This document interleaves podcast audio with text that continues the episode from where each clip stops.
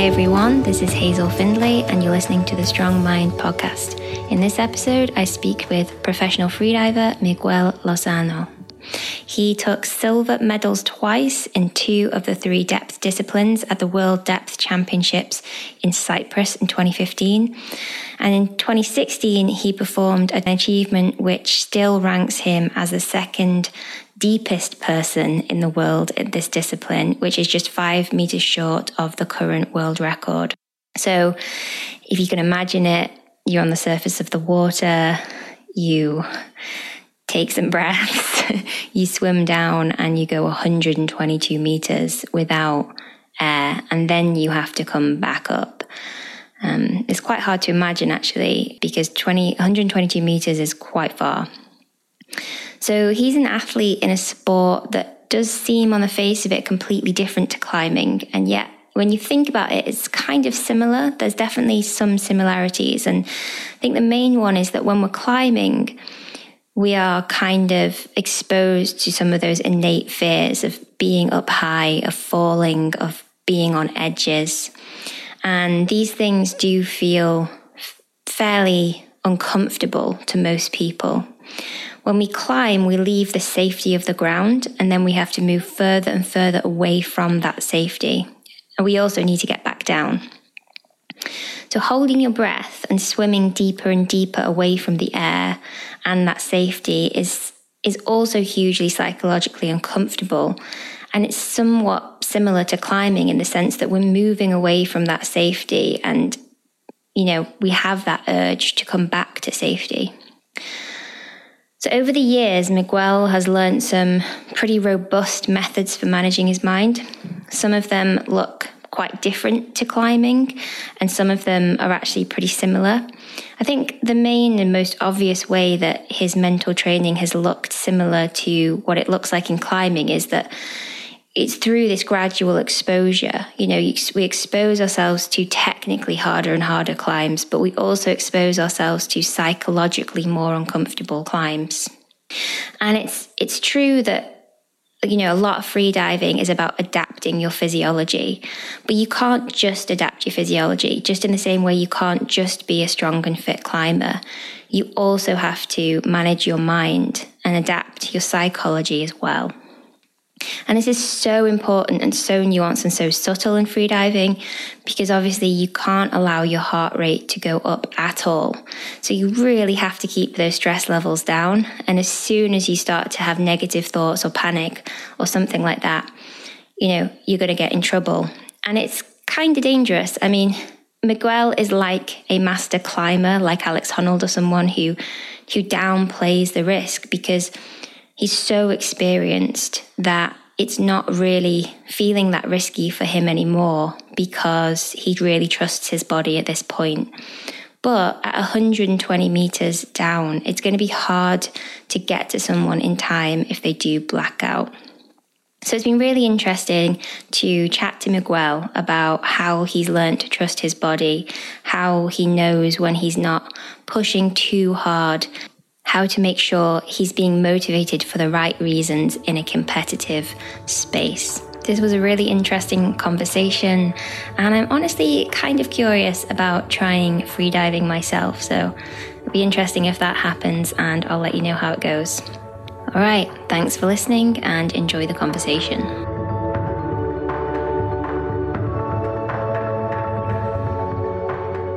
This one is broken. So oh, I yeah. It wasn't sure if it was working or not. Have you been Have you been diving with your headphones? yeah.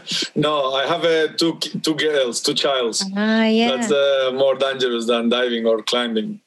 Yeah, yeah, I can imagine. I think when we met, you had just you just had one, or you know, your partner was pregnant when we met.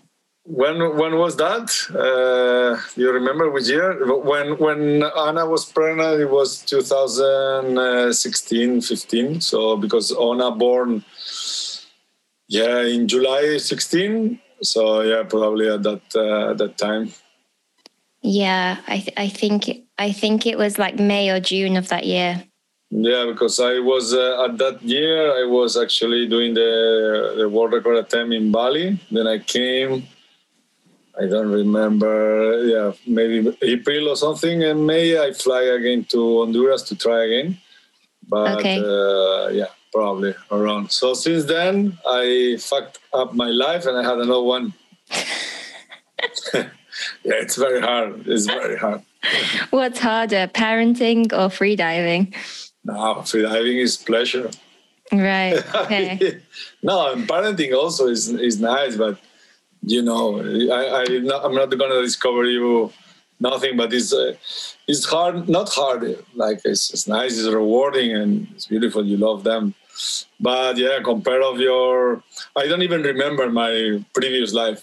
So Wow. compare with before.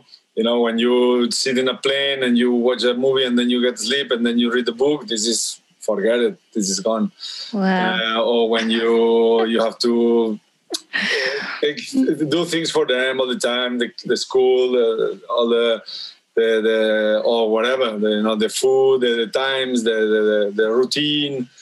So even that my life is a bit more like traveling still with the child and all the stuff. You know, at the end of the day, they are they are childs and they need to play and they fight against each other and but Right. it's a, a daily a daily war. A daily war. Wow. Okay. yeah, well, you don't have child, no? no. Okay. I have a lot of friends who have children though, and um, it seems like the ones with one child are doing okay, yes. but then two, they're really struggling. yeah, yeah, for sure. Because at the end, you know, one, one child, you know, you cannot know until you have you are in the situation because okay, your friends or uh, anyone has child, but at the end of the day, when you are 24 hours for long, long periods, no, two months it's like forever. Uh, then you're tired, and then you go to sleep, bring them to sleep. Sometimes you sleep, you don't know all this stuff. But when it's one child, you are two parents, so you play. You are you are winning all the time because Oh, yeah. once when it, when one of the parents is tired, you say, okay, I'm gonna go to the gym, or I'm gonna go to swim. And okay, then you rest, and the other. So you, you, you can combine properly. Yeah. But then when it's only when it's two, all of all the parents are, are busy all the time, and when I don't know, me, I'm traveling a lot. So when I'm leaving, uh, Anna's with the two. So when I come back, she say me, "Okay, it's your turn," and she Yeah. give me two. I say, "Yeah, right." But I was working. Yeah, working is uh, like holidays for for, for me. So Yeah. yeah, it's uh, it's uh, challenging because uh, even for the couple because. You know, especially for men, I think, because women, uh, you know, from the beginning they are used to, uh, you know, emotionally involve a lot with the child, uh, and the parents also, the father also. But then normally the father has do her kind of life, like uh, okay, they go to gym, they go with friends, they go with the child, blah blah blah. No, but then once the the second comes and the, the mother say, okay, now you cannot go with your child, with your friends because I don't want to stay with you. And then the father is still like, okay, my life changed suddenly, no? Mhm, Uh, yeah. But anyway, this is uh, well, humanity. Uh, we are used to it Yes. Yeah. anyway. Um, well, it would be great to chat about your freediving and Yes. your new book, Much better. your past life. I'm still doing, but not uh, the, the same way. But I, I after these six years, uh, well, with the child, I did two world records with, with the two childs. So I, I was combining, but in the last three years with the pandemic and everything, I didn't compete. Uh, uh, so I do freediving, but more like, like teaching and for myself, not really. Like, yeah. Okay. Okay. So I think, you know, some of the people listening to this probably won't understand what free diving is, especially what it is like in a competitive sense.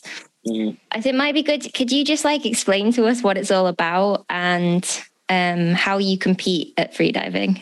Yeah.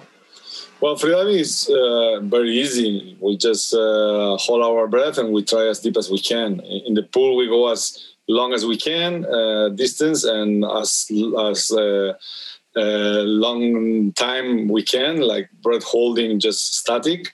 But in the sea is as as deep as we can. I'm specialized in that disciplines, so uh, we do with fins, without fins, pulling the line. Uh, but all, all, always is self-propulsed uh, disciplines. Where we try to go as deep as we can. No? But of course, this kind of sport uh, is uh, something that we have been doing for millennials, for, for thousands of years, to recollect food in the sea. So we technically uh, increase our knowledge and our uh, physiological knowledge. So we can we do it as a sport, and we try to go as deep as we can. But there is a very mental part of the sport, uh, very introspective. So it's a beautiful sport in terms of not only because you, we are in the nature and the middle of the ocean, but and we have uh, we can have some encounters with the wildlife, but also it's very a sport where we have to look inside what is happening, not only technically but also uh, physiologically and mentally. You know? So it's uh, uh, it, from outside looks not very interesting, like somebody's holding the breath uh, in the pool, just uh, floating or just going down by a rope and up. But it happens a lot of things. Probably like climbing. No, climbing okay, you can see, or maybe it doesn't look like uh, so. Um, uh, some person climbing up and climbing down, say, okay, one time is good, but uh, for the rest of your life, why you do this, no? But uh, then there is a lot of aspects that there is uh, in involved in this kind of sport. Yeah, so let's talk about some of them. So I think that would be cool to to understand, like um, with with the depth, especially you, you're not just holding your breath, right? You also have to equalize. And then also, in order to win a competition, is it the case you have to get down to the depth wherever you want to go to? And then you also yeah. have to come back up conscious and you can't pass out. Yes. Okay. The, the, idea is that we announce we announce the, the the depth the day before. So if I'm gonna go 120 meters, I have to announce the discipline: self-propulsed, free immersion, or constant weight with bifins or whatever. Uh, the, the the dive time, so more or less more in terms of uh, safety protocols to know how to manage the, the dive time and the depth. And we cannot announce something what is uh, deeper than three meters that you have uh, trained the last six months. So uh, right. you have to see where you are in the training in the last uh, six months. No. So with this, we place on the bottom uh, one tag that what is a Velcro, a few Velcros, and we have to reach the bottom and get the tag and bring up the, the tag. Even if there is cameras and drones, and underwater drones that they follow us, we have to bring this uh, this um, tag.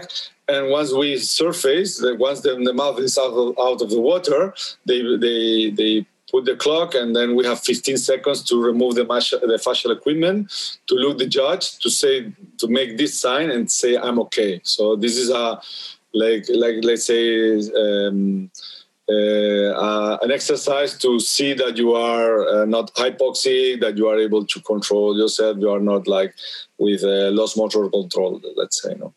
And okay. once you do this, uh, if everything is is done, you have the tag, you did the depth, you have everything done, and then you they give you a white card that record yeah. the, the depth is, is success.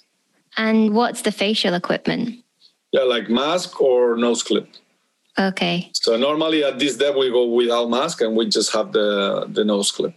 Why without the mask?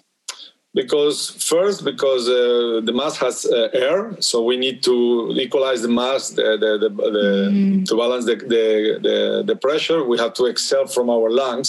So we this air we prefer to have in our blood for our blood rather than to the to right. the mask because in reality is more like uh, it's part of the mental thing, of course, because uh, people we we are we feel more insecure when we don't see. But uh, if we rationalize this situation, at the end of the day, at depth there is no light most of the time, so we don't really see anything. And in case we see something, we only see a rope. And the rope it doesn't matter if it's uh, if it's clear or if it's blurry. It's just a, a rope. Yeah. So this is the same information. So we get. Um, information from uh, temperature, textures, uh, brightness, from the speed. So all the information it doesn't come from from what we see. So mm-hmm. at the end of the day, we take the mask off and then we go without mask. Can you pull on the rope or you feel the rope? Or? Yeah, there is three disciplines. One is free immersion where we pull down and up uh, through the rope without uh, fins. The other one is constant weight where we uh, fin down and up with with monofin or bifin, and the other one is we don't we we go down uh, without pulling the rope and without fins. So it's constant weight, no fins, we call. So the constant weight, uh, the balance is, is uh, constant. Uh, so we have two kilos. We have to go down with two kilos, come up with two kilos. So yeah, we we pull either, or but always we are attached uh, to the main rope, like you know, like surfing line that that is attached to the to the board. Same thing that to the main line. That main line goes to the surface and up uh, up the boat. There is a counterweight system. So in case okay. that we the drone or the, the sonar see us that we have any trouble, they, they release the counterweight and then we they bring us to surface. Okay. So we are we are attached to the main line all the time uh, for safety safety protocols. But we we face the, the mental part, let's say, through the knowledge. Because if you have an accident 120 meters, even if we have a counterweight, it's very difficult that, that you survive. But the chances to this happen are very, very low because at 120 meters, the pressure is so high that the, the oxygen uh, partial pressure on the blood is very high. So in terms of hypoxia, it's very difficult to have uh, an accident. So we relay from uh, our, let's say, uh, strength, mental strength from the knowledge that we have about physiology. Okay, so exp- explain that to me because I don't understand. So are you saying that, okay, so you're running out of oxygen in your blood, right? Because you haven't breathed in a while, but you're saying that the pressure of the depth yeah, means that you, in essence, kind of have more oxygen because no, of the pressure. You have more. You have more partial pressure at depth. So the main the main accidents that could happen in freediving is that you pass out, you black out due to hypoxia, because if nobody if you have blackout, you, is your brain take your control of your body, so you cannot move. You you lost motor control. So uh, that means if somebody don't take your mouth out of the water, you will drown. Okay, so if we are very deep, that's and we, even if we are touched to the main line, if we could blackout at 120 meters, uh, chances to survive are very low because you, they have to bring you from 120 to the surface. That means maybe around two minutes without breathing, with uh, uh, water coming to your lungs and all the stuff. But uh, right. we rely on the on the knowledge of physiology that we know that uh, at 120 meters there is 13 atmospheres, so there is 13 more more uh, times more pressure than on surface. So the oxygen partial pressure oxygen on our, our blood instead to be at 0.21, what is 21% of oxygen uh, on the on the air, we are at 0.21 by 13. So we are 13 times more uh, oxygen, let's say, uh, uh, pressure on the blood. So your chances to black out due to hypoxia are impossible almost, unless you are not technically uh, prepared for this kind of depths. No. Right. Okay. Okay. Interesting.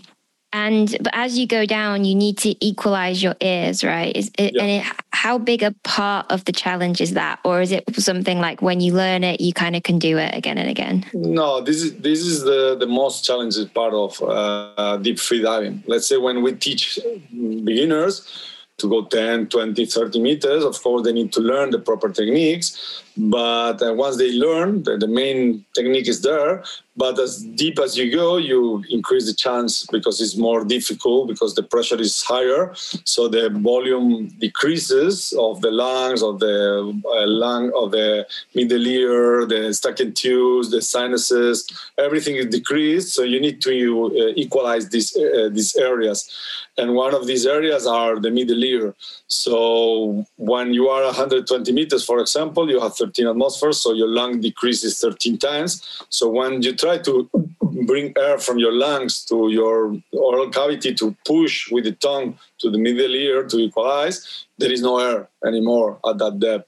So we do mm. other kind of techniques like we, we call mouth fill. So we bring air from the lungs to the mouth and then we keep this air on the mouth to equalize the ear. So but these things takes uh, years normally to to learn properly to to to masterize let's say no but it's uh, like any sport you need to train yeah. uh, to adapt physiologically for adaptation this is very similar to let's say climbing not climbing like a, a high mountain uh, yeah, like, yeah. because we need adaptation we need time mm-hmm. not only technically to climb but also physiologically to adapt to the pressure and to the depth Interesting.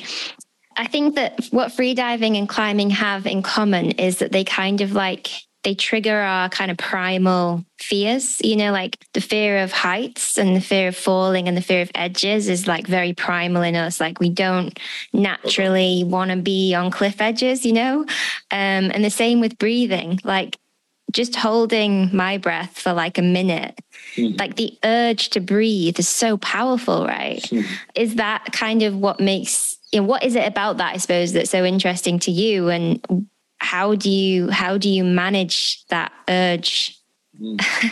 you know it's, like uh, it's true that there are i read uh, as i told you books about uh, uh mental training for climbers and when pedro friend of both gave me this uh, warriors uh, book rock warriors book. I i have many i was reading it and, and they were talking to me to freediving.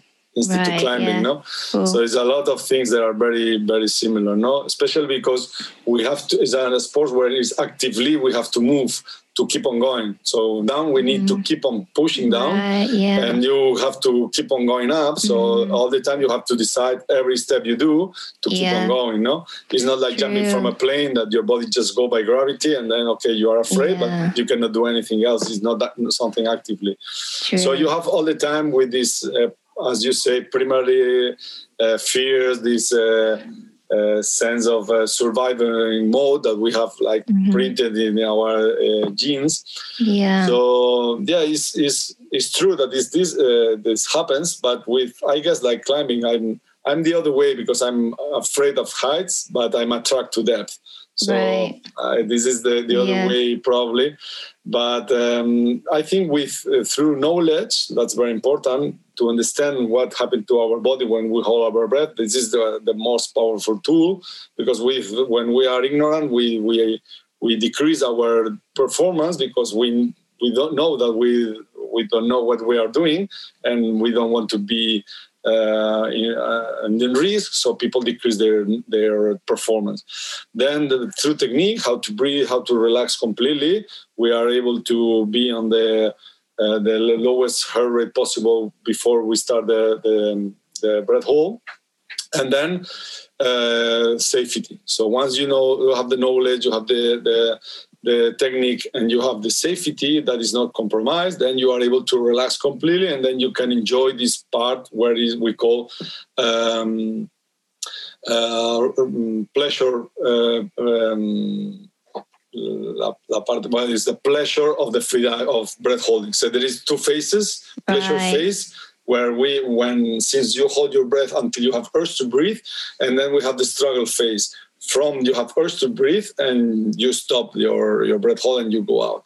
In the in the relaxing or pleasure phase we we will go through the relaxation before and then we scan the body to try to uh, relax any muscles even the teeny muscles that we have in our body.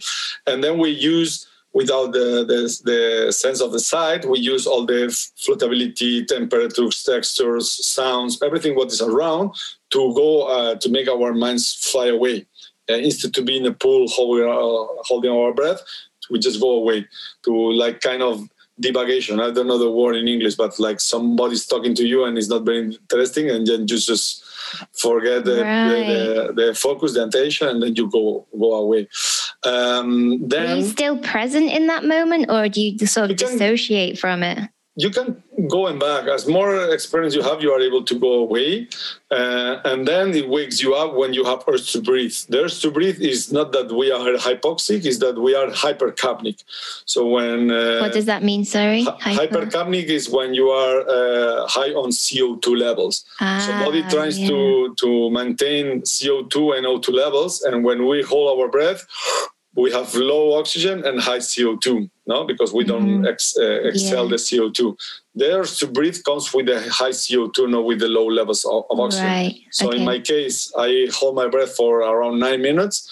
Uh, when I'm at four minutes, I'm already have urge to breathe, and I have um, uh, diaphragmatic contractions. We call that the brain send a, oh, yeah. message to the diaphragm and start to contract.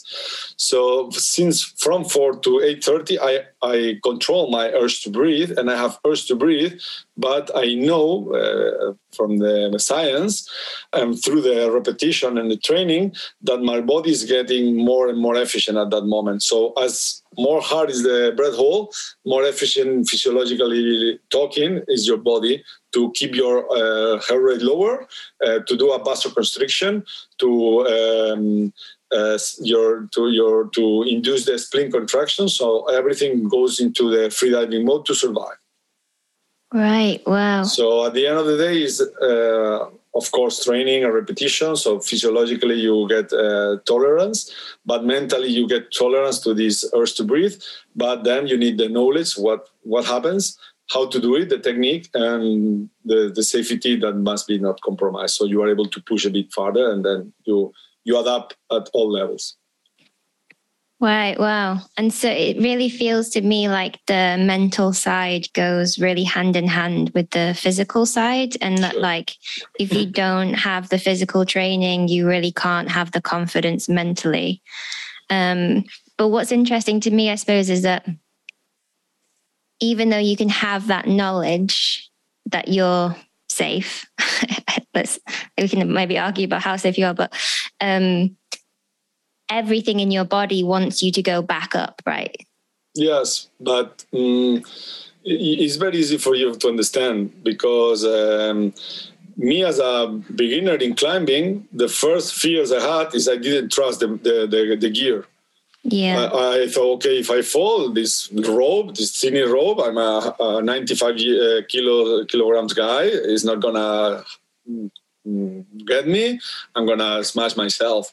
So the first of course you need to to to trust your your gear and your uh, your partner your safety. And then once you repeat many times you are able to to uh, to understand that nothing is going to happen, that you are not uh, uh, unsafe. And this is part of the process also, because and, and, this is the beauty of freediving also i guess climbing no? Because we have fears and this is the mental part of freediving because if it's go down and up a rope it's kind of boring.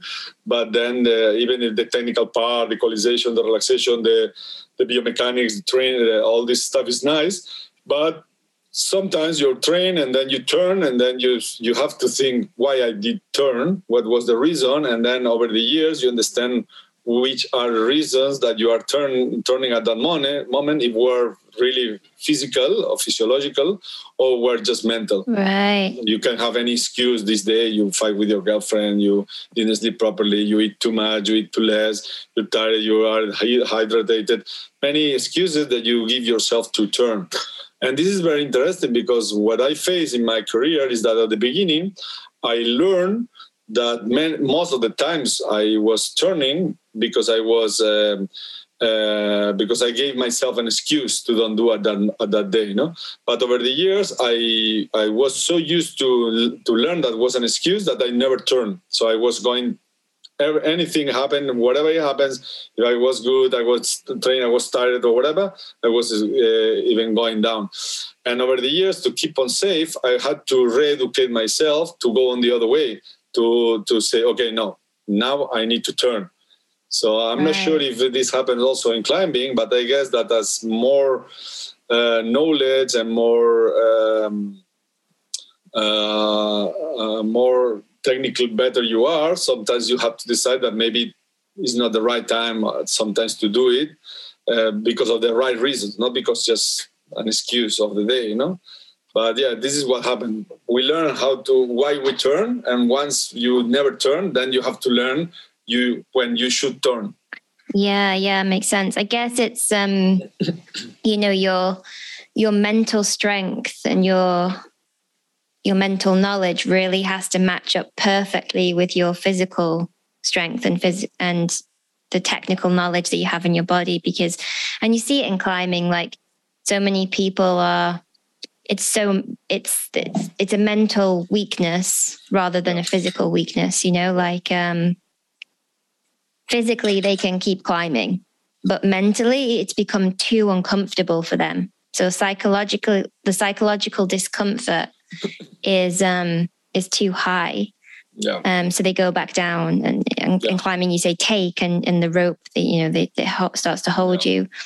Um, but then the other thing can be, can happen. And this is where accidents happen is that you have too much mental confidence. This um, happens more in young men for some reason. No, This kind of bravado, you know, and they think they can do anything like they're invincible. And then it's like their mental confidence doesn't actually match their physical ability. Yeah. Um, it sounds like you you had a similar journey with that. Does anything stand out to you, like any moments that you can describe to us where it it got dangerous? Like, have you ever passed out, or is have you been close? Like, how close to that edge have you got, and what did that feel like? Yeah, well, this is is true what you say. No, I think uh, men are have much more ego uh, on that side. Uh, I'm not too egomaniac on this thing because I was always training because of the pleasure of training. I love to be in the sea, and you know, it was more, it was less about success, but more about train, uh, about, the pleasure. No, but of course, there is part of ego where you have to to push and all the stuff.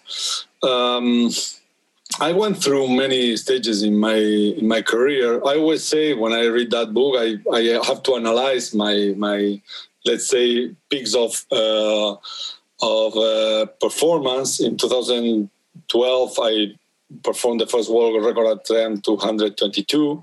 And it's 200, uh, 2016 123 in Bali, the second world record attempt, and 2018 at 125 in Honduras, uh, the, the third world record attempt, and was completely different each one. No, always I say that I never, I never was so free than the first time because I didn't have any expectations, I didn't have any scarf from my career like friends who died on the on the way or accidents or uh, situations that you see that oh maybe we were on the line or all the stuff and then as you grow you- of course you you these sc- scarves it, also when i have childs and all the stuff so this makes you uh, some I don't know how you call scarves like uh, on your soul, on your mind that makes you be less free. Let's say like Yeah. before. That's why maybe young uh, man sometimes a bit uh, too brave, no, because uh, it doesn't match the bravery with the technical uh, abilities or the skills. So that's why good climbers or good freedivers, uh, at least in my in, in my opinion, are uh, the guys be, uh, the guys and girls between 35 45 years old that they have 15 10 15 20 years experience where they match enough knowledge in terms of skill but also they saw what happened in, in Yeah. their career so they know where they have to push and where not and this gave you an extra knowledge no in my in my case i uh, the three cases I, I explained you, the world record attempts, I only I black out in my career the three these three times in the world record attempts. I think it was by different reasons because any of the trainings in my career I never black out. So only when I did attempt these world records, uh, I, I I black out, and it due to probably uh, not only the the conditions outside because there's a lot of pressure, a lot of people. Sometimes the weather is not the best, the day that you choose, and all the stuff. But I'm sure it was a mental thing also because I was stressed the night before. I couldn't sleep properly, and in freediving we cannot have a heart rate high. We cannot produce adrenaline Right. we have to be completely rest for the maximum performance no so any small detail can lead into this uh, blackout no uh, of course when i had these dives and i had a, uh, not only blackout but also squeezed and my i was bleeding in my in my lungs then you know i had uh, a friend that they died due to uh, a squeeze and of course you see yourself not not only your sadness from the loss of your friend but uh, egoistically self looking yourself you say okay why i'm putting myself in these situations once and once again? So yeah of course i felt the the, the fear and I i felt the, the risk otherwise i wouldn't be human. But then again when we train and we repeat and we adapt uh, at all levels we know that we are kind of safe unless we break some rules that we should do when you are injured or when you are not ready at all levels and all the stuff. I guess like like climbers or like mountaineers, they see like okay, it's not good weather, but you've been three years trying to go to the Everest, and then you are only 100 meters. Then if you are uh, have you have all the chances, you say okay, let's turn back. Uh, so it's kind of the same in freediving, no? When you have the the but everything drives you to keep on going, no? And it's hard, uh, your ego, your people around, and all the stuff. No? Yeah. So the similarities there between climbing are really strong because you know even even in non-competitive climbing there's mm. still a lot of external pressures mm. and kind of like uh, the social reward you know like with status social validation praise all of these things are such human desires we really want those things and so you have to you know try to make the right decisions based on you know how you feel um, and what your skill level is. So i imagine like when you're diving you know you have this urge that pulls you back um, which is that fight or flight response you know because you can't breathe. You really want to breathe. Yeah. um, but then also you have that urge to go down because you want to beat the record and mm. you want the success. And there's probably a monetary reward right if you you not win really. some money? No, okay, not really. okay. Um, it's not too much. Of course, there is a, in records, uh, not like maybe I don't know climbing, but uh, maybe sports like surfing that is uh, also small, let's say, but they have more rewards than we have. Uh, uh, we don't really make money, but we have um, you know, sports or sponsors that if you win, then you have a, a, contract with them or whatever. But in the competition itself, the the the okay. organizers they don't give any normally there is some right. some okay. times but not normally but it's, it's more about um, it's true but we are we're very used to uh, hold our breath so we i guess like you are very used to have pain in your arms no same for for us that's why we train also other sports people. And we uh, and in mental training you use uh, some tools like breath holding or cold or whatever that you use as a as a tool to discomfort people let's say you know? So you are able to control yourself through the knowledge through the technique and through the safety you know? So same for us we repeat once and again uh, at depth and once we have even we have urge to breathe we are able to dis- disassociate one feeling, nothing to do with the with the safety. So even uh, me, for example, around 70, 80 meters on the way down when I free fall, so I don't move and my body just free fall by due to the negative buoyancy. I even have urge to breathe. I have contractions, but the contraction is in my diaphragm, and the rest of the body is my heart rate is going down more. I have a vasoconstriction. My spleen starts to contract to to produce more hematocrit. So. Um, I know that everything is right uh, to mm. to uh, reduce the, the oxygen consumption and i'm able to dissociate this part to this part. So i'm equalizing here. I have glottis closed i keep on equalizing but my my body is completely relaxed even if i have if i have urge to be breathing contractions. So we uh, kind of separate one thing the, the, the feeling is nothing to, do, to, to be to do with the safety so yeah, okay. uh, actually, when when it's harder, physiologically talking, you are more safe because you are more uh, efficient. Right. Yeah. You okay. know. You know what I mean? Yeah. So say you're starting to feel because I guess you know there's a reason why you don't go to 140 meters, right? The the 140.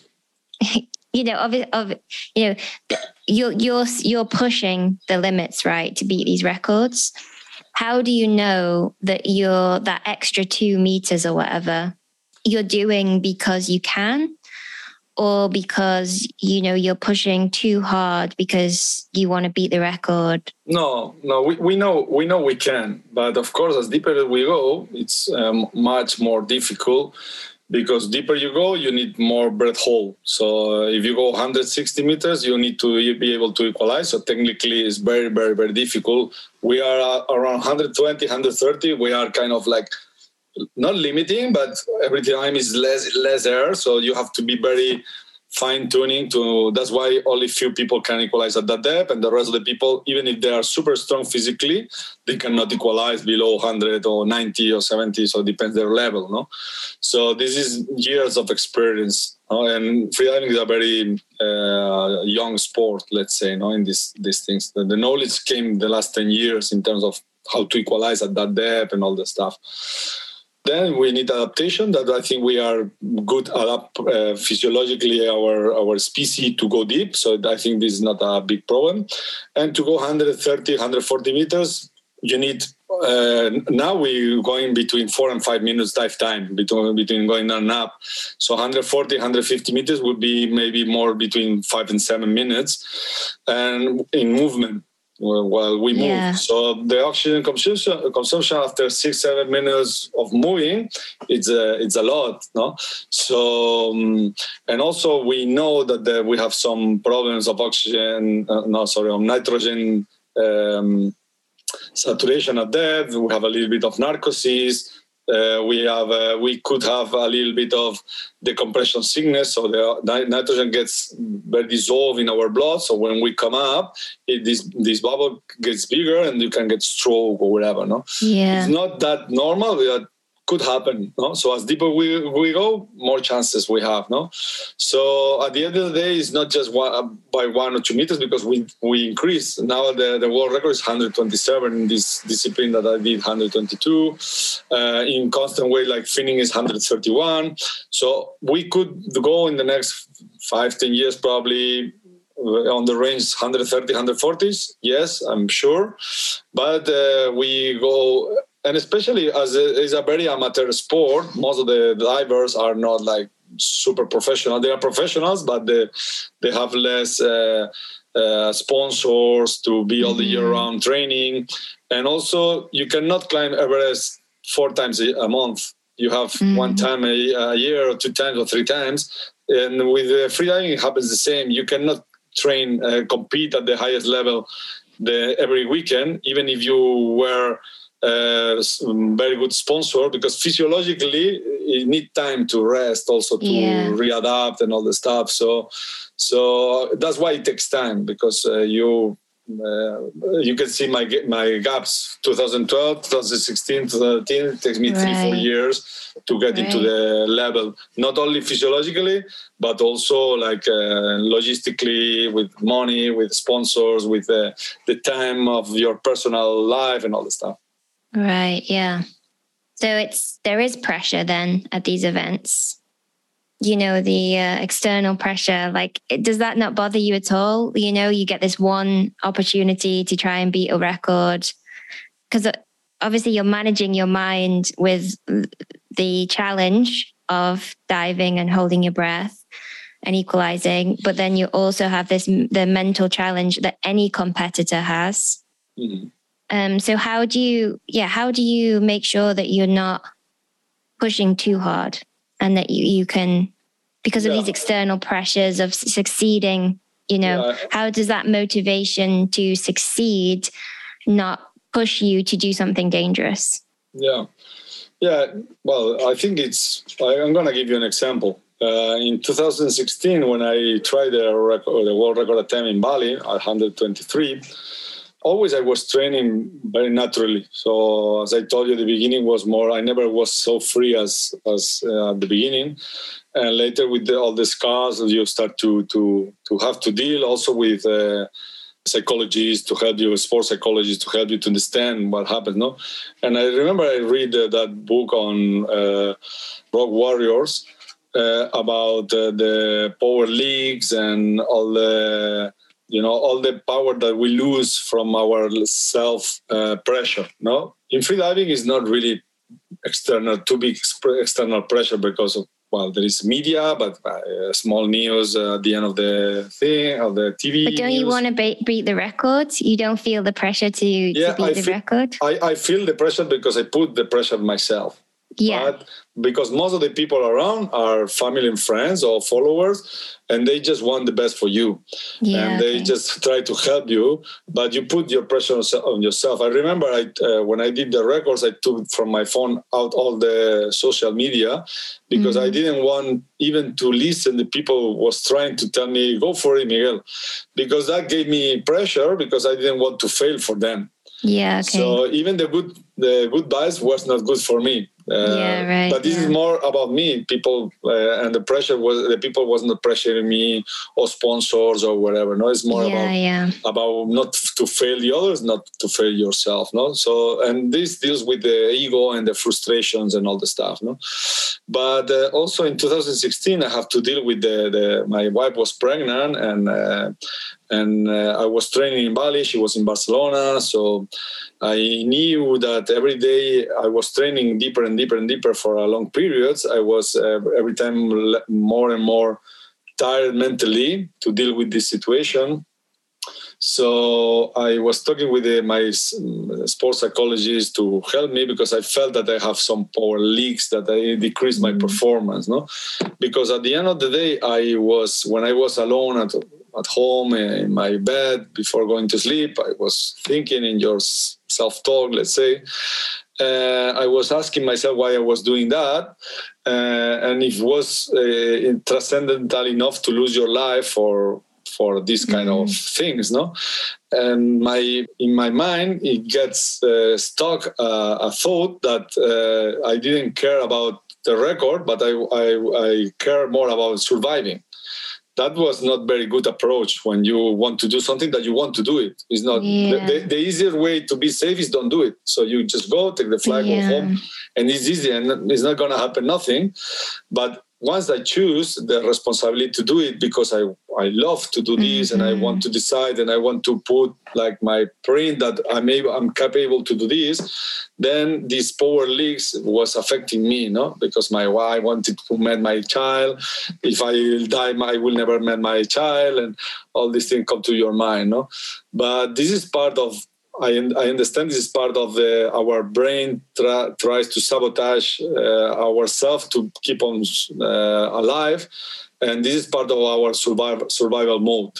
No, that uh, hmm that happened. I saw this this video of uh, Alex Honnold in the in the in El Capitan. I was in El Capitan because I love climbing, more like cheering for my friends than climbing. But Yeah. I was in El Capitan. I was looking down. I said, "No, this is something impossible." No, hmm and uh, I guess even if you have less fear, I, as I saw in the video, he was like, "Okay, no, this is too much pressure. People looking Yeah, me, people yeah. filming me." But technically, he was ready. No, Yeah. Yeah. but of course, uh, nobody wants to die unless you are Mm. you are a kamikaze, no. So yeah, it's part of the of the game to deal with this and to to through repetition and the knowledge you are able to to do it. Okay.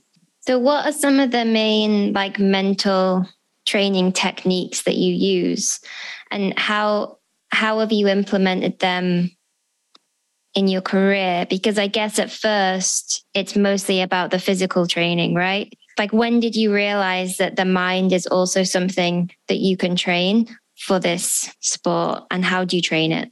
Yeah, actually, uh, uh, until passing years, I never did any mental training because I believe that uh, freediving was more uh, very where uh, you need to train specifically. So every time somebody say, ah, "Let's go to the gym to train strength," I say, "No, I'm not going to lose time in the gym. I'm going to go to the sea." So I need to train Mm. specifically because once I train specifically, I train technically, uh, Mhm. uh, physiologically to adaptation, Mhm. uh, tolerance physically also and uh, mentally no so every Mhm. dive i do i, I adapt Yeah. more and more and more so once you reach certain level of course uh, you need to to put from outside like strength like uh, flexibility pull training uh, hypocapnic tra- uh, training that uh, do exercises without breathing to put the muscle Yeah. into a hypoxic state all the stuff but also mentally because mm-hmm. as I told you, with the years and deeper you go, the, the chances of having an accident are, are higher. No, even if it's the sport is very is very safe. No, so uh, most of the training I did was mainly visualization. Uh, what I do is try to focus. I try to use the autogen training more like uh, try to be on the moment. I try to feel what is around me. So instead to think about the future, I try to float on the on the on the sea to feel the buoyancy, to feel the temperature. Uh, so instead to to to let some negative thoughts, uh, I just mm, use what is around me, the sounds, the the, the the salinity, the density, all the stuff to to uh, to try to relax, and then to visualize what I'm gonna do every moment I want to do before the the dive. No, that makes me calm down. Also, I believe uh, in the years before I was breathing like head up, then I was uh, breathing head down, and then the last year I was facing down. So I put my snorkel and I was breathing, but mainly was because my ears were underwater. So that way I could hear no uh, sounds, but very blurry. So instead to be mm-hmm. one minute, I can hear so this mm-hmm. uh, kind of blurry sound it makes me more like a dreamy state with this concentrate deconcentrated state so i'm able to be with my heart rate down because one of the risks in freediving uh, uh, compared with sports that we cannot go down with a high rate uh, uh, heart uh, rate and also we cannot produce adrenaline. If you are afraid you physiologically you increase your heart rate and you produce adrenaline. And we cannot do this because otherwise we are more unsafe. So you have to kind of keep on this relaxation state uh, while we breathe and before we go down. Yeah that's really interesting because in climbing you know this fight and flight response it produces adrenaline your heart rate goes up but in climbing that's actually kind of useful to a point yes. because you don't want to start climbing like feeling like you're about to go to sleep, right? You know, you want some stress to yes. grip harder, but yes. usually people are still too stressed. They start to shake. There's too yes. much tension in the arms. To climb something that's very hard for you, you cannot grip any tighter than the minimum, you know, or otherwise you're just wasting energy. Yes, totally. But with freediving, it's like you want everything to be as yeah. down regulated as possible, right? We are, like... we are jellyfish. We are jellyfish before going down. We try to be as soft as we can and move. That's the good thing about freediving, and it can improve all the sports because we are we are we learn to just move where the muscle that we need, not yeah, other muscles. No? Right. This is a re-education of yourself. I remember reading that book of uh, Arno Ilgner that um, he said that uh, sometimes he tried to grab some i don't know how you call it, some hold holes or whatever and people were so stressed that that move they could not reach that part because they were so stiff because they knew if they if they fall they die let's say or they they it could be danger but if they were properly attached and they say okay i'm not gonna i'm gonna i'm not gonna fall even if i fall it's not happen nothing then they are relaxed and yeah. they can reach that hole no totally, so yeah. the balance the balance is uh, is the same no at the end of the day. You you, you know yourself that you have to ho- put some pressure but the minimum enough to don't waste uh, uh, energy but you have also to be powerful. We know that yeah. we we don't. Once we before we go we have to be completely relaxed and don't make our heart rate uh, high. It's really what funny. is, what is hard? Because your your brain uh, is prepared to telling you don't do it yeah. But through repetition, you are yeah. able to to rationalize uh, uh, emotional situations.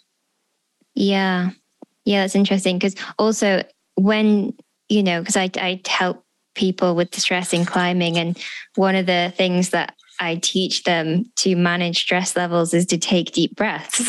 you know, in lots of sports, it's breath work that actually helps you relax yes, helps you manage sure. your experience. You know, you know why? Because when you when you hold your breath a little bit, even a little bit, what happens is that your uh, your brain makes your uh, bradycardia to reduce mm-hmm. a little bit the heart rate, so it gives you calm, calm down. But also in terms of efficiency, when you hold it makes pressure in your in your lung, and then the, the gradient increase and the diffusion of oxygen from lungs to the to the blood is higher. So your saturation increase. So in terms of sports recovery, the best is what we do. We do this. We learn that to recover fast. So one, once we go out from the surf uh, from from the dive, we don't do. We do. Whoa. Okay. We call this hook breathing. It's the same that the pilots right. they, they do. So we, we increase pressure to increase the gradient and to make a better diffusion. So this right. is leading to the relaxation mode, but also to the to the recovery faster. Yeah, interesting. In climbing, we do more uh, a long exhale, like yeah, yeah, this kind of thing. Okay, um, you, you can try also holes. Let's see. Okay, yeah, I'll try this. It, it, it depends. Eh? It depends where, but maybe when I'm, I'm, I'm sure that when you are doing an effort, you you hold it uh, because it's rare. Not that you exhale when you hold. I don't know. Eh? But uh, yeah, uh, I mean, it it depends. Like for for bouldering, like when you're doing hard movements, you kind of need to hold your breath when you're climbing because mm. you need the tension but often in climbing when someone is stressed there's too much tension yeah and they need there needs to be a, a outward breath to release this tension? Yeah actually like in tennis or like climbing i always uh, i was uh, curious that when they push the ball or when they climb first they hold and then they scream ah! Yeah so release they, they release this tension yeah. no? And the screaming really helps for some reason. Yes. It's strange. well, maybe this is the exhale because they don't have time to do long exhale because they have yeah. another movement after, no? Yeah. But yeah, breathing is uh, regulate, it's kind of uh, something natural. But as I told you, we we train other sports, uh, high sport people, and we use uh, breathing not only to relax, to use what is around them, the, the sounds, the, the wind, the, the, the, the temperature of the sun, whatever, to take a bit of stress, but also in, in the moment of the of the exercise itself to recover also, but to perform better also. Mm-hmm. And I think this is one of the most uh, important parts on high uh, uh, sports, uh, high level sports people, and it's not very common that they do it. I, I train even with uh, soccer people like sports where it's a lot of money, and they never train breathing, recovery breathing, hypoventilatory training where you put your your muscles into CO2, lactic, and hypoxia mm. state, so get used to better for better recovery and all the stuff. No? But we we're trying to yeah. push on that direction. Yeah, no, I think there could be some really interesting crossover there. Mm. Do you talk much about flow state in freediving circles? Do you know what I mean when I say that? I understand what, what you mean.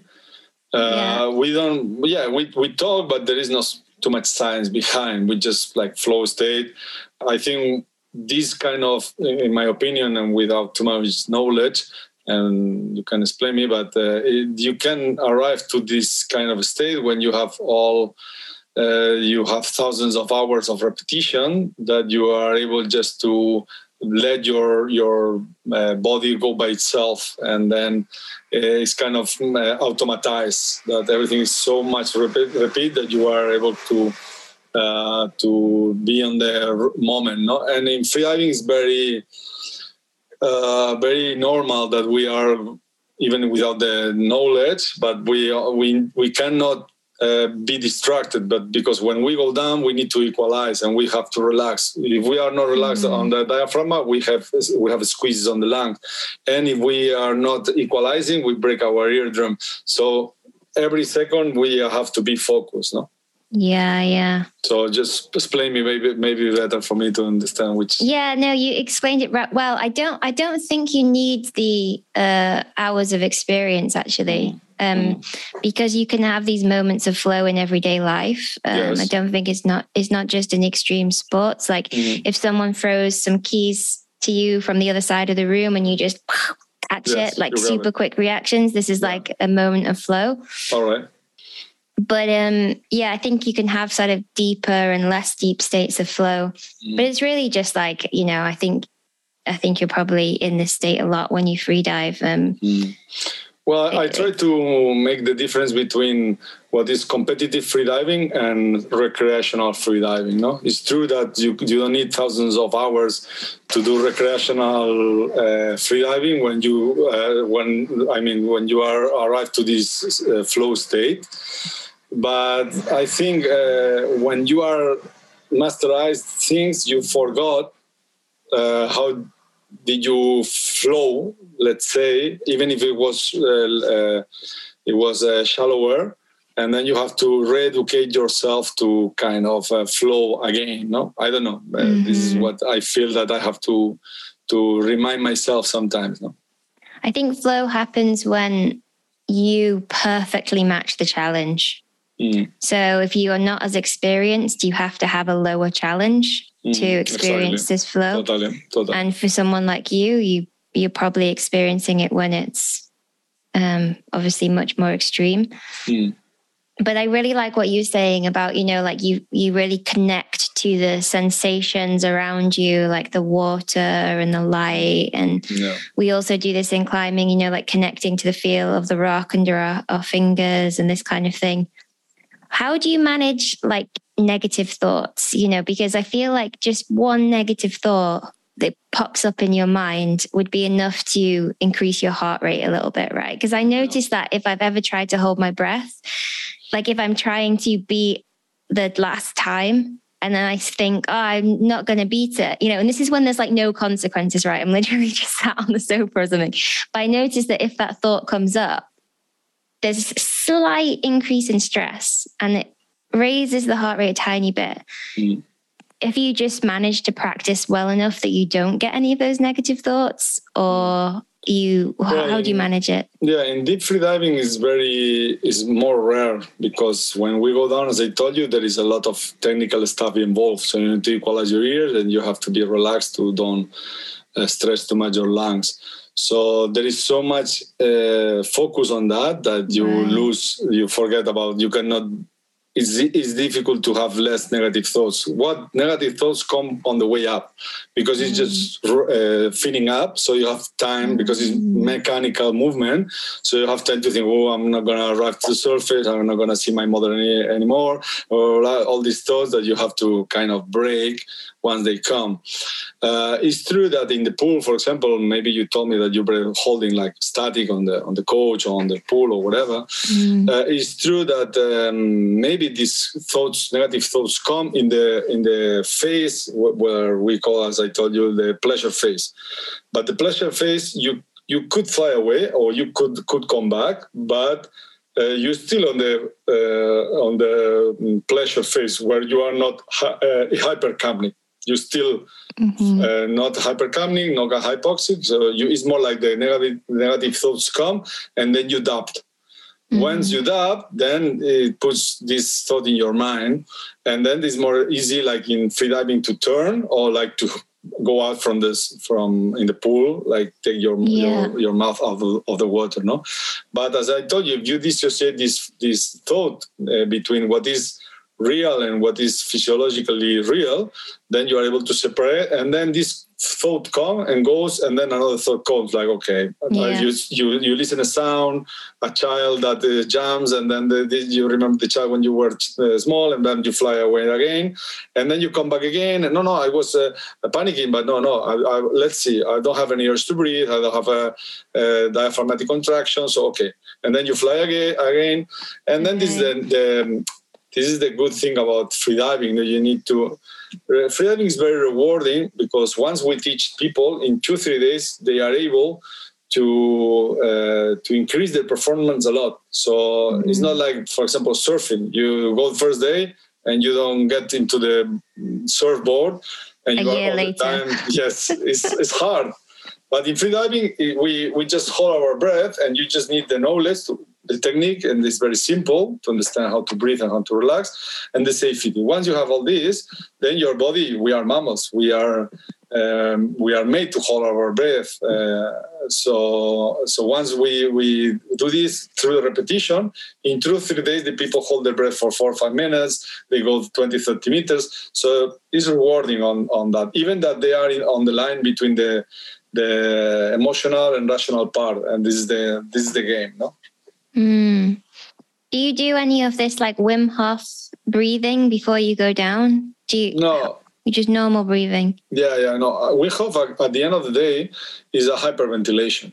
So when you hyperventilate, what you do is you you you reduce your CO2 levels in your body, so you are hypocapnic. Instead of yeah, uh, CO2 levels, you are hypocapnic.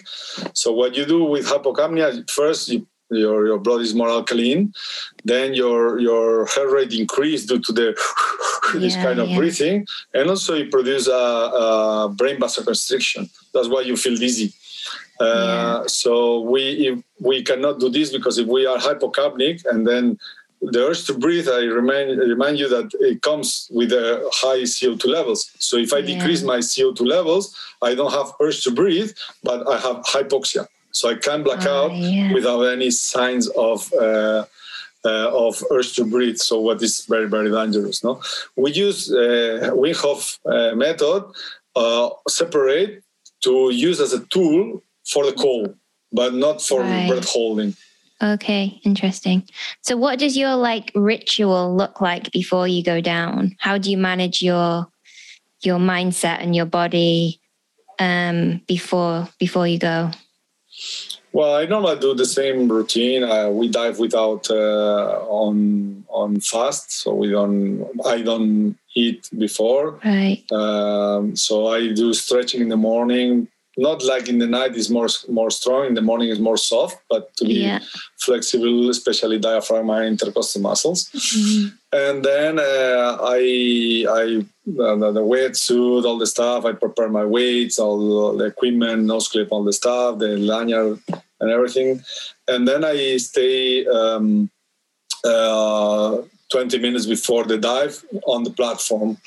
Uh, I, it, it went change over the years because before I remember in 2012 we didn't do warm up, so no warm up at all because we knew that uh, science saying that uh, the the best to to wake up the what we call the um, uh, mammalian dive reflex, all these adaptations. The best are when you don't uh, uh, warm up in trained people, not in not trained people. No, okay. so I went on that on that way.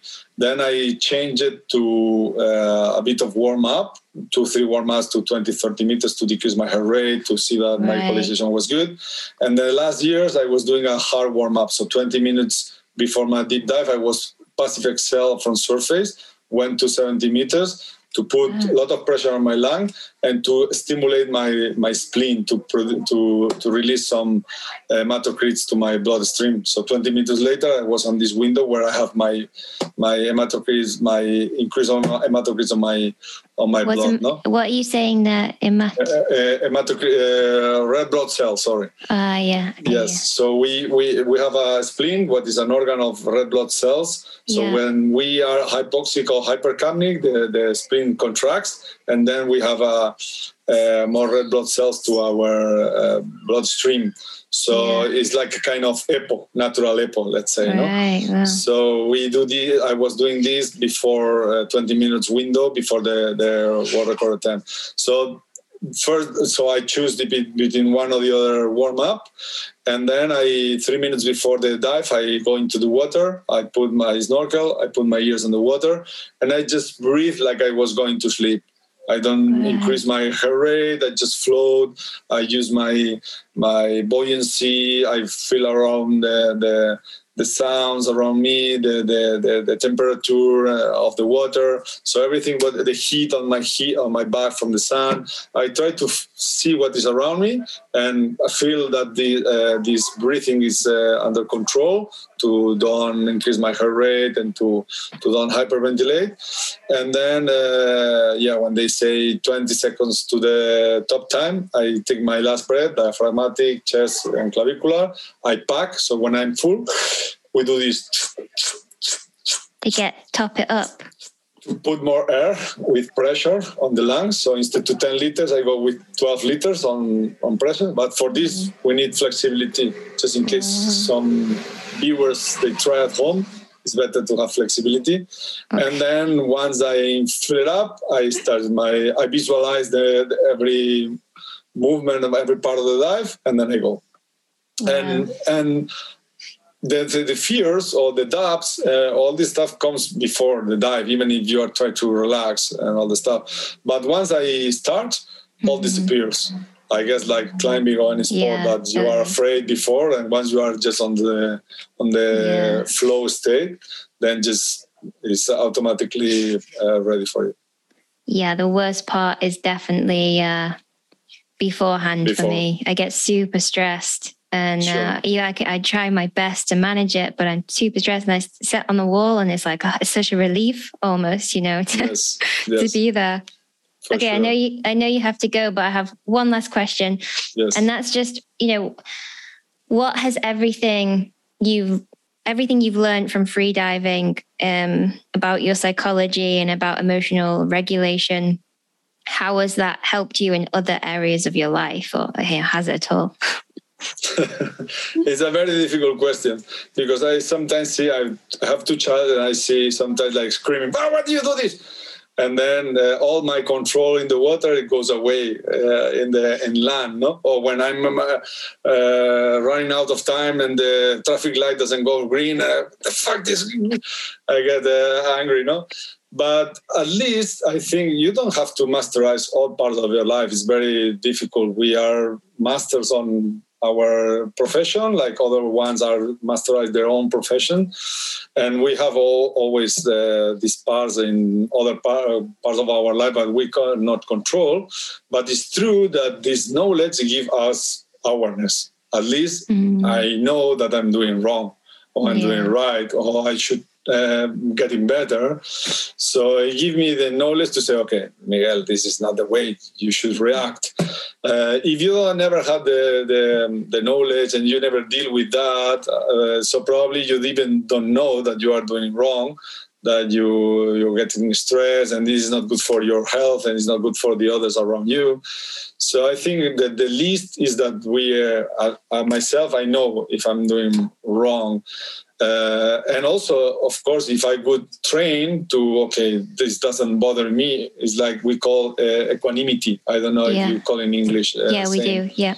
But equanimity is the best but not always is the same. Eh, it's not easy to know if you are under yeah. ice and you are with a wetsuit. It's cold. The best to be equanimity to relax. If you are 100 meters and it's cold and you have to breathe, you have to be equanimous. Yeah. To, okay, don't bother you. If your child is screaming, you should be you know like okay yeah. no, no problem it's not uh, it's not uh, dying no it's just uh, yeah. hungry i will eat the food soon yeah. so but this doesn't mean that you don't get a bit stressed no uh, but with the training again uh, mm-hmm. then you are able to dissociate this this emotion with the reality of what is happening no so i think awareness is the the the most uh, the most important thing to be equanimous and to have a better quality life let's say because people is all over stress all the time. I can yeah. see people all the time stress.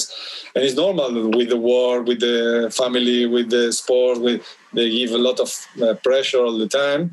And uh, yeah the central nervous system needs to rest also. Yeah. same as the body and the muscles same as the uh, central nervous system. That what happened to me many times and that why that's why my sports uh, psychologist made me aware about why i okay. was decreasing my performance mm-hmm. interesting yeah cool well um this has been a great conversation. Thanks a lot. And you have a you've just written a book, right? But it's only in Spanish for now. For, yeah, for now, for now it's in Spanish. It's like a like a no chronicle way uh, um, book about my experience with all the what we have talked about uh, about today. Uh, and I, I discovered a lot uh, writing this because you know at the end you you do things like uh, naturally, and then you read things and say, ah, that's described. I didn't know that uh, that was a psychologist uh, sports psychology they use this technique or they do that Yeah. and was more like self-discover and also with, with the, the with, with the knowledge and the, the, the, the practical exercise and you, you are able to have more awareness so i put this into um, into a book yeah Oh, great. Well, um, any Spanish speakers, I'm sure you w- would like to read, and then maybe one day in English. I don't know. we will we will try to make it uh, i'm not sure if it will be interesting or not but uh, we will try to put it in, in english someday at least just Yeah. to friends that they they Yeah. want to have another vision because as i told you i there is no books about it's not only about freediving it's about everything about success about how is the, the society how how we do with these uh, sports where we are uh, amateur let's say kind of sports because we don't get millions of euros and we don't have big big sponsors. So it's difficult to make a living and you have to have a lot of passion. And if there is no passion then there is always fights and there is uh, accidents and all the stuff. So it's about putting more like a, a, a society uh, uh, criticism about Right. what we are and all the stuff but yeah as i told you the what i read always was more like sports uh, psychology in climbing in mountaineering Yeah. and uh, I think it helped me a lot because I was reading uh, same as what I was uh, living. Uh, so I guess it helps to other sport people even if they are not freedivers. Yeah, totally. No, I mean, I'm really interested in it, and uh, I've never done it, so um, I think there's a lot, a lot of crossover and a lot to to learn. Because Sure. at the end of the day, we have the same minds, don't we? For We're sure. doing different things with it, but For the sure. same is the human brain. So For sure. That's why we are here. And I give you a, a bet that uh, uh, I'm I want to teach you one day freediving. yeah, Uh, but uh, you have to help me with my big vertigo that I cannot handle. I even see a movie and I sweat in my, my hands because somebody is like on the edge of the, of the cliff or something. So I'm a very tough guy in, in this. And it's curious, people ask me, but how you are so afraid of heights when you are attacked to death? And yeah, I don't know. I'm used to this, but I'm never used to be on heights. So I have to expose myself, but it's, it's hard. It's uh, out of my, my, uh, comfort, comfort zone. zone. Yeah. For Well, sure. I, I honestly do not really like depths either, so it could be a good um, exchange of skills. For I don't. sure. I don't have a phobia or anything. I don't think, but I don't. Even the idea when you know when you're in the ocean and there's just hundreds of meters Yes. below you, this Yes. feeling is not something I really like. Yeah, yeah. Me, no, me. I'm attracted, but I cannot be in a cliff with a close to it. I cannot do it. So, but it's good to expose yourself, and I think uh, freediving, uh, if they teach you properly, and as I told you, they give you the knowledge, the relaxation, the therapeutical part on the pool to relax, to do watsu, and you dissociate the, the, the all what is inside us that uh, when we breath hold is suffering and pain and, and antinatural is the other way. It's completely relaxed, is uh, uh, is introspective, and is may is our uh, part of our uh, genes uh, and Yeah. DNA from our species. So I'm sure you will love it, and it will help you to transfer into the uh, climbing. Yeah. No, I'd love that. Yeah. Let's try and do it. We will do it. Yeah. cool. All right. Well, thanks so much. It's a pleasure. All right, thanks for listening. I hope you enjoyed that conversation. If you'd like to learn more about what Strong Mind is up to, you can check out our website, strongmindclimbing.com. On that, you can access our online course, the Strong Mind course, and we have a free taster course. And you can also check out our one to one coaching options. Also, keep an eye out for a new membership program, which we'll be launching soon. On that, we'll be hosting conversations like this one, live workshops, Q&As, and other mental training, support, resources, and coaching. Thanks for your time and attention, and have a great day.